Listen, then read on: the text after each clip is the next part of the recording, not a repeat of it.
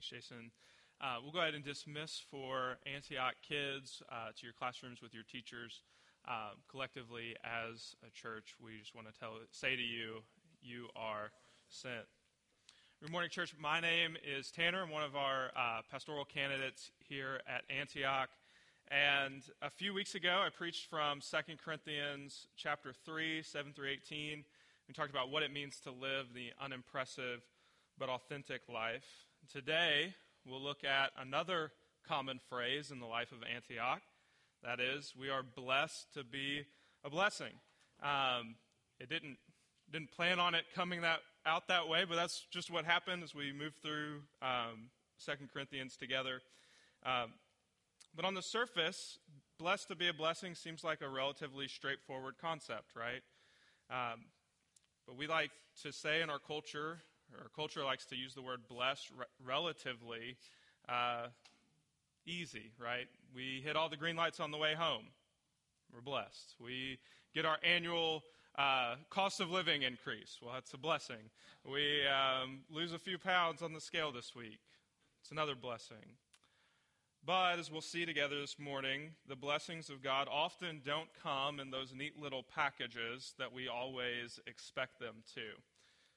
And so, if you have your Bibles, let's open them together to 2 Corinthians 4 7 through 18. If you're using one of the Bibles in the chairs, that'll be on page 965, 966. The title of our sermon this morning is Blessed to Be a Blessing. Our main point is pretty easy. In Christ, we have truly been blessed to be a blessing. If that's not easy enough, I've outlined it this way. Point one, we have been blessed from verses 7 through 10. Two, we have been blessed to be a blessing, verses 11 through 15. And point three, we are waiting on a better blessing, 16 through 18.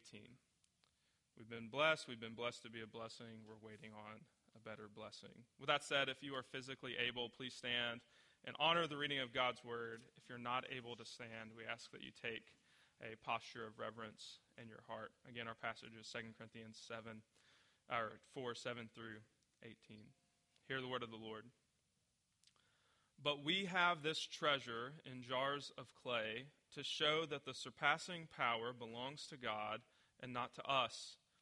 We are afflicted in every way, but not crushed, perplexed, but not driven to despair, persecuted, but not forsaken, struck down, but not destroyed, always carrying in the body the death of Jesus, so that the life of Jesus may also be manifested in our bodies.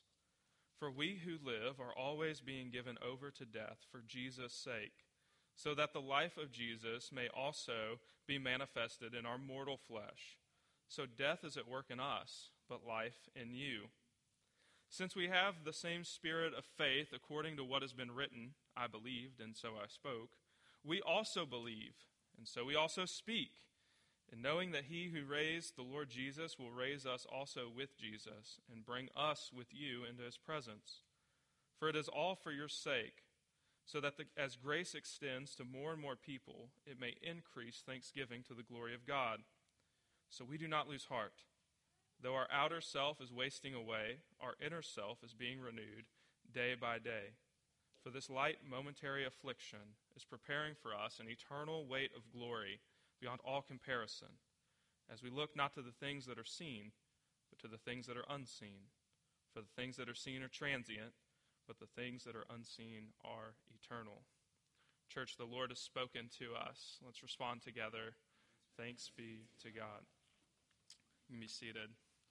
Well, I don't know about you all, but about a few years ago, around this time of year, around years endings in zeros and ones, okay, uh, Kathleen and I needed a little bit of relief, some, some light hearted television. And so, like many of you, we turned and were captivated to the mystical, mustached, Mr. Rogers esque character known as Ted Lasso. For those unfamiliar, Ted Lasso is a widely popular show about a successful college football coach who finds himself in Europe coaching an English Premier League team. Lasso is played by Jason Sudeikis and is a witty charming, contagiously optimistic character. One example, at one point in the show, he's asked if he believes in ghosts. And he responds wholeheartedly that he does believe in ghosts, but more importantly, he thinks they should believe in themselves. and throughout the first season, Ted faces incredible odds and intense criticism that would be debilitating for a normal person. But Ted, instead of grumbling, seems to take everything like a goldfish and just forget about it and move on. And when asked about some of the show's major themes, Sudeikis responded in the following way One of the themes in the show is that evil exists bullies, toxic cultures, malignant narcissists, and we can't destroy them, but it's just about how you deal with those things. That's where the positivity and some of the lessons come in. It's about what we have control over. And so, in a nutshell, that's sort of the good news offering of Ted Lasso, or the gospel according to Ted Lasso. And it's one that held an entire audience captive for three seasons. It's one that we tuned in regularly to enjoy. If you're like me, sometimes the power of positive thinking approach to problems doesn't seem to work, right? Things are real and we can't just think happy thoughts and get through them. And so Ted Lasso allowed us to see someone, a group of people, face life's problems head on and uh, many of the problems that we deal with anxiety, criticism, divorce, the pressure to perform. And Ted and, his, and the cast characters take those problems head on with kindness and optimism and encouragement. And not des- destroying evil, but just combating it with what they can control. And it's an appealing message that we would be quick to latch onto. Evil exists, it's prevalent, pervasive, unbeatable. So just do your own thing. Keep your head up. Control what you can control. But the problem is, if you watch the entire series, you discover that the optimistic, as optimistic as Ted seems, he's still incredible, incredibly fragile. His joy is not impenetrable. No one's is, and the story just kind of ends on a flat note with a bunch of people who are trying their best to be happy. There's not a lot of resolution. They're content with the good things they have, the, the way that they see the world. And that might be good enough for some people, but it's still an incredibly shallow way to live. It doesn't go deep enough. God wants to pour, abundantly pour out his blessings and the gospel, according to Ted Lasso, is nothing compared to the glorious gospel of Jesus Christ that we'll see in our passage. So let's look at point one. We have been blessed. Look at verse 7. But we have this treasure in jars of clay to show that the surpassing power belongs to God and not to us. So before we dig in, we need to know what blessed, being blessed means, right? It's like the whole base of the sermon. So what does being blessed mean? In short, it's essentially this that being blessed means God is on our side, that He's with us, that He goes out with us, that He establishes the work of our hands, that He helps us to prosper. In other words, if God doesn't do it, if He's not with us, then we're done. We're completely undone, wrecked. If God is on our side, though, we're blessed. So the opposite of blessing is pretty easy, right? It's, it's cursed. God's not on your side, He's against you. You're his enemy. And so when we say that the promotion we received was a blessing, we really only say that in the sense that if out of a heart of thankfulness, that if God wasn't on my side, I wouldn't have got the promotion. If God wasn't on my side, I wouldn't have been recognized in this way. If God wasn't on my side, this wouldn't have happened. So we've been blessed, but in what way? do one of two ways. First, we've been blessed in our barrenness. We bring nothing to the table. Back when we were in 2 Corinthians 3, we talked about how Paul was up against the super apostles, apostles the apostles who thought highly of themselves and their credentials and the things that they were successful in. And so Paul's using this opportunity to address those, those super apostles again. Perhaps they thought that their success gave them unique, was uniquely something special, that they had some sort of spiritual superpowers that made them uh, succeed at what they did. But Paul's, Paul's going to say the opposite that God's blessings are not enhancements, God's blessings are not spiritual superpowers. But we have this treasure in jars of clay, not, not like made with love, special Rebecca Flint jars of clay, like common, ordinary, take home container jars of clay, right? So in the ancient world, clay jars were pretty common. Now we kind of take that for granted, but these were often things that were just sort of tossed to the side. When they broke, they broke. You didn't think anything of it. You got a new one. Nothing special. So Paul begins with the healthy dose of reality that you and I are jars of clay. Congratulations. We're nothing special, fragile, easily broken, often disregarded, cooked dirt which isn't necessarily hard to believe, right? If, if, you're like me, you're aware of your limitations and your fragility. You're aware of your own brokenness. That's not the difficult part of the verse. The difficult part of the verse is, is the treasure. We have this treasure in jars of clay. As fragile and weak as we are, God has still allowed His radiant face to shine upon us. He's filled us with His divine treasure. What's that treasure? So if you have your Bibles, look up verses 5 and 6. Paul writes, For what we proclaim is not ourselves, but Jesus Christ as Lord, with ourselves as your servants for Jesus' sake. For God, who said, Let light shine out of darkness, has shown in our hearts to give the light of the knowledge of the glory of God in the face of Jesus Christ. The treasure is the knowledge of the glory of God made known to us in the face of Jesus. It's that knowledge, that blessing that we carry around and proclaim. It's the gospel of light that shines forth and dispels darkness. It's the blessing of knowing Christ. God has invested this treasure in us, fragile clay jars. Why? Second half of verse 7 to show that the surpassing power belongs to God and not to us If you're tempted like me, sometimes you might think of yourself less of a jar of clay and more like a bread bowl. Here's what I mean. A bread bowl, right? We all agree that bread is delicious. In and of itself, bread is amazing. And soup only makes it better, right?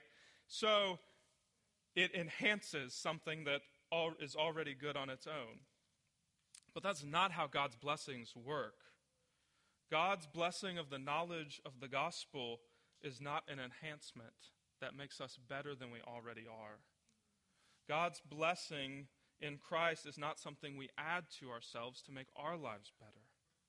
God's blessing comes to us, fills us with eternal treasure of grace and mercy and forgiveness, not to decorate our dirt, but to display his surpassing and glorious power.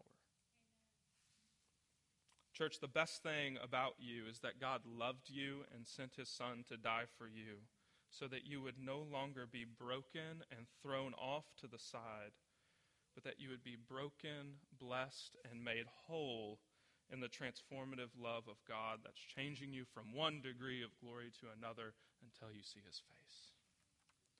So that's what it means to be blessed in barrenness. Second, we are blessed in our brokenness. Look at verse 8. We are afflicted in every way, but not crushed, perplexed, but not driven to despair, persecuted, but not forsaken, struck down, but not destroyed, always carrying in the body the death of Jesus, so that the life of Jesus may also be manifested in our bodies. If you were here in the spring, we went through the Gospel of Luke, entitled in a series entitled Upside Down. If you weren't here, the idea is pretty simple that God's ways are not our ways. And he often acts to us and in the world in ways that we are often not expecting. As we're reminded from our reading of the Beatitudes this morning, that the blessings of God come in ways and to people that we are often not expecting the meek, the broken, the persecuted, the sorrowful. Those are the ones who God is on their side. So they're upside down.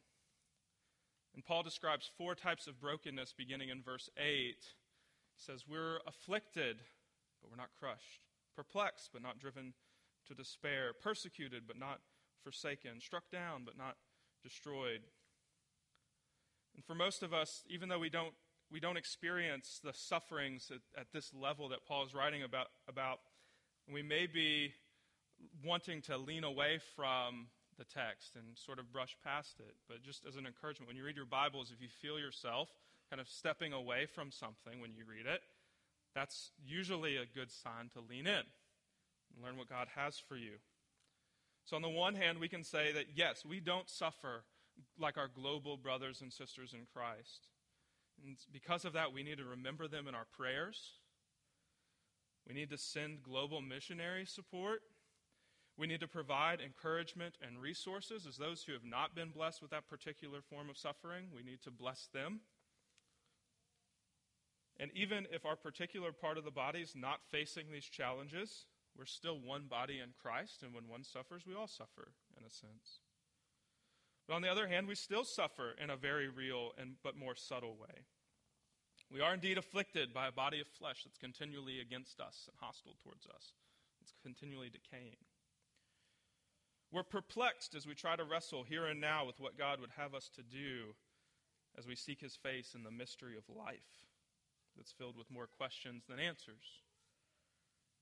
We're persecuted by enticements of false, false gospels and a culture that demands we put our best foot forward, believe in ourselves enough to be as happy as we can. We're struck down by a gauntlet of life that's thrown at us at all sides that would overtake the strongest person if God were not on their side. Yet we're afflicted, broken, but in Christ, God has chosen to bless us. If God were not on our side, we'd be undone. And so we have hope, not in ourselves, Paul says, but in the surpassing power of God. Like Ted Lasso, our can do positive attitude cannot deliver us from the brokenness of our lives. We can't run away from ourselves. We can't bless this mess.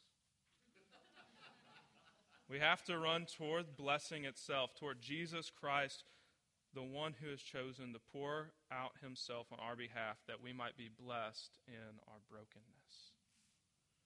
Paul concludes this thought in verse 10. He writes, Always carrying in the body the death of Jesus, so that the life of Jesus may also be manifested in our bodies. What does this mean? What in the world? Okay, here's the idea God's blessings are only poured out in barren and broken clay pots. Got it? Resurrection life only comes after crucifixion death.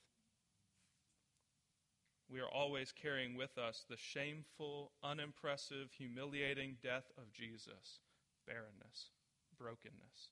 Why? in order that the surpassing power of God displayed in the resurrection might be displayed in us. If you want blessings, you've got to be broken.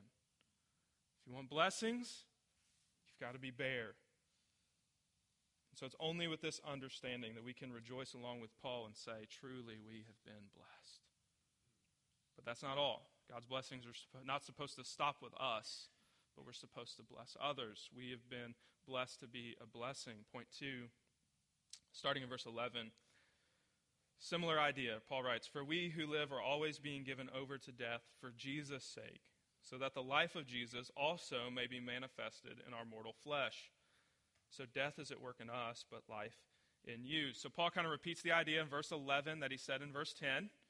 And then he goes on to verse 12 applying this to the Corinthians, which is sort of a shocker, right? Doesn't make this kind of doesn't make sense. We would expect something like death is at work in us, while life is also at work in us. That would have sort of tied the bow up nicely and moved on. But that's not what he writes. Death is at work in us, but life in you. That's what it means to be blessed, to be a blessing in our emptiness, God has richly blessed us in Christ. We are afflicted, carrying within our bodies the death of Jesus, not so that we might keep blessings to ourselves, but so that we may life may be at work in others. Resurrection life only comes after crucifixion death. If you are a Christian, you're here this and here this morning, think about this. The number of people who have suffered on your behalf so that you might hear the gospel are unnumberable. The New Testament alone just kind of gives weight to the, the amount of martyrs and people who had to die for their faith so that you and I might hear the good news. The person who shared Christ with you for the first time suffered uncountable attacks from the enemy anxiety, fear of rejection, affliction, maybe your own rejection, maybe your own criticisms. We couldn't count the sufferings of others on our behalf. And by God's grace, as we all labor in our respective walks with Jesus, as we all slowly die to ourselves and live to Christ, may the same be true to us. May death be at work in us so that life may be at work in the lives of those we minister to. As we get closer and grow closer in our walk with Jesus, our lives, our ministries to others should look like His, dying His death so that others might experience His life. That's the Christian call. We have been blessed to be a blessing. Let's keep going. We need to to maybe point out that Paul is not a like an American Christian. He's actually facing immense persecution. Like he's he's going to die if he keeps doing what he's doing. And so we need to reflect back on what he writes in chapter 1, verses 8 through 10. For we don't want you to be unaware, brothers, of the affliction we experienced in Asia. For we were utterly burdened beyond our strength that we despaired of life itself. Indeed, we felt we had received the sentence of death. But that was to make us rely not on ourselves, but on God who raises the dead. He delivered us from such a deadly peril, and He will deliver us again. On Him we have set our hope, that He will deliver us again. So Paul is able to embrace the blessing of the death of Christ in order to bless the Corinthians with the life at Christ for one major reason. He is convinced in the coming salvation of the Lord. Verse 13 Since we have the same spirit of faith according to what has been written, I believed, and so I spoke. We also believe, and so we also speak. Paul's quoting from Psalm 116, verse 10, as a way of identifying that what I'm about to say is in the same spirit as David in Psalm 116, verse 10. So, just as David was delivered from the cords of death that entangled him, so was Paul. Just as David was criticized for proclaiming his hope in the Lord, so was Paul. Just as David experienced the Lord's answer to his cries for help, so did Paul. And it's in that hope of the Lord's faithfulness that Paul b- believes in and proclaims. But that hope is not a temporary deliverance. He's not saying the Lord's going to deliver me from like everyone who wants to kill me. No. It's a deliverance from the permanent from death itself. It's a permanent defeat of death forever through the resurrection. Verse 14, knowing that he who raised the Lord Jesus will raise us also with Jesus and bring you into his presence. So we're clay pots carrying around eternal treasure. We're blessed. We're broken and busted, but cherished and prized in the eyes of God. We're blessed. We carry in our bodies the death of Jesus to fully experience the life of Jesus. We are blessed. Death is at work in us while life is at work in others. We are blessed to be a blessing. God has given us the hope of the resurrection so that we could pour out our lives on behalf of others. Verse 15 For it is all for your sake, Corinthians, so that as grace extends to more and more people, it may increase thanksgiving to the glory of God. Friends, we will not all die, but we will be raised on the last day. Amen? We will see Jesus face to face. That reality practicing the, belief of the resurrection informed everything that the apostles did. It informs everything that we should do in, in a life that's fraught with evils. We will not die. We will be raised on the last day. We will be with Jesus. And so I say that to you not to say, all right, now go out and just do more for Jesus and get as many points as you can. That's not what we're saying. But we're, I want to encourage you with this don't settle for anything less than resurrection. The goal of the Christian life is not try your best to be happy. It's not take the blessings as they come and make the best of it. It's not have the life you want now. That's too sad. It falls too short. It's too shallow. The hope that we have in Christ is this that we are barren, broken, busted people, but Jesus loves us and has filled us with his immense treasure of his goodness. That he's using our fragile, weak, and cracked lives to pour out his blessings on the world to the increase of his praise and glory.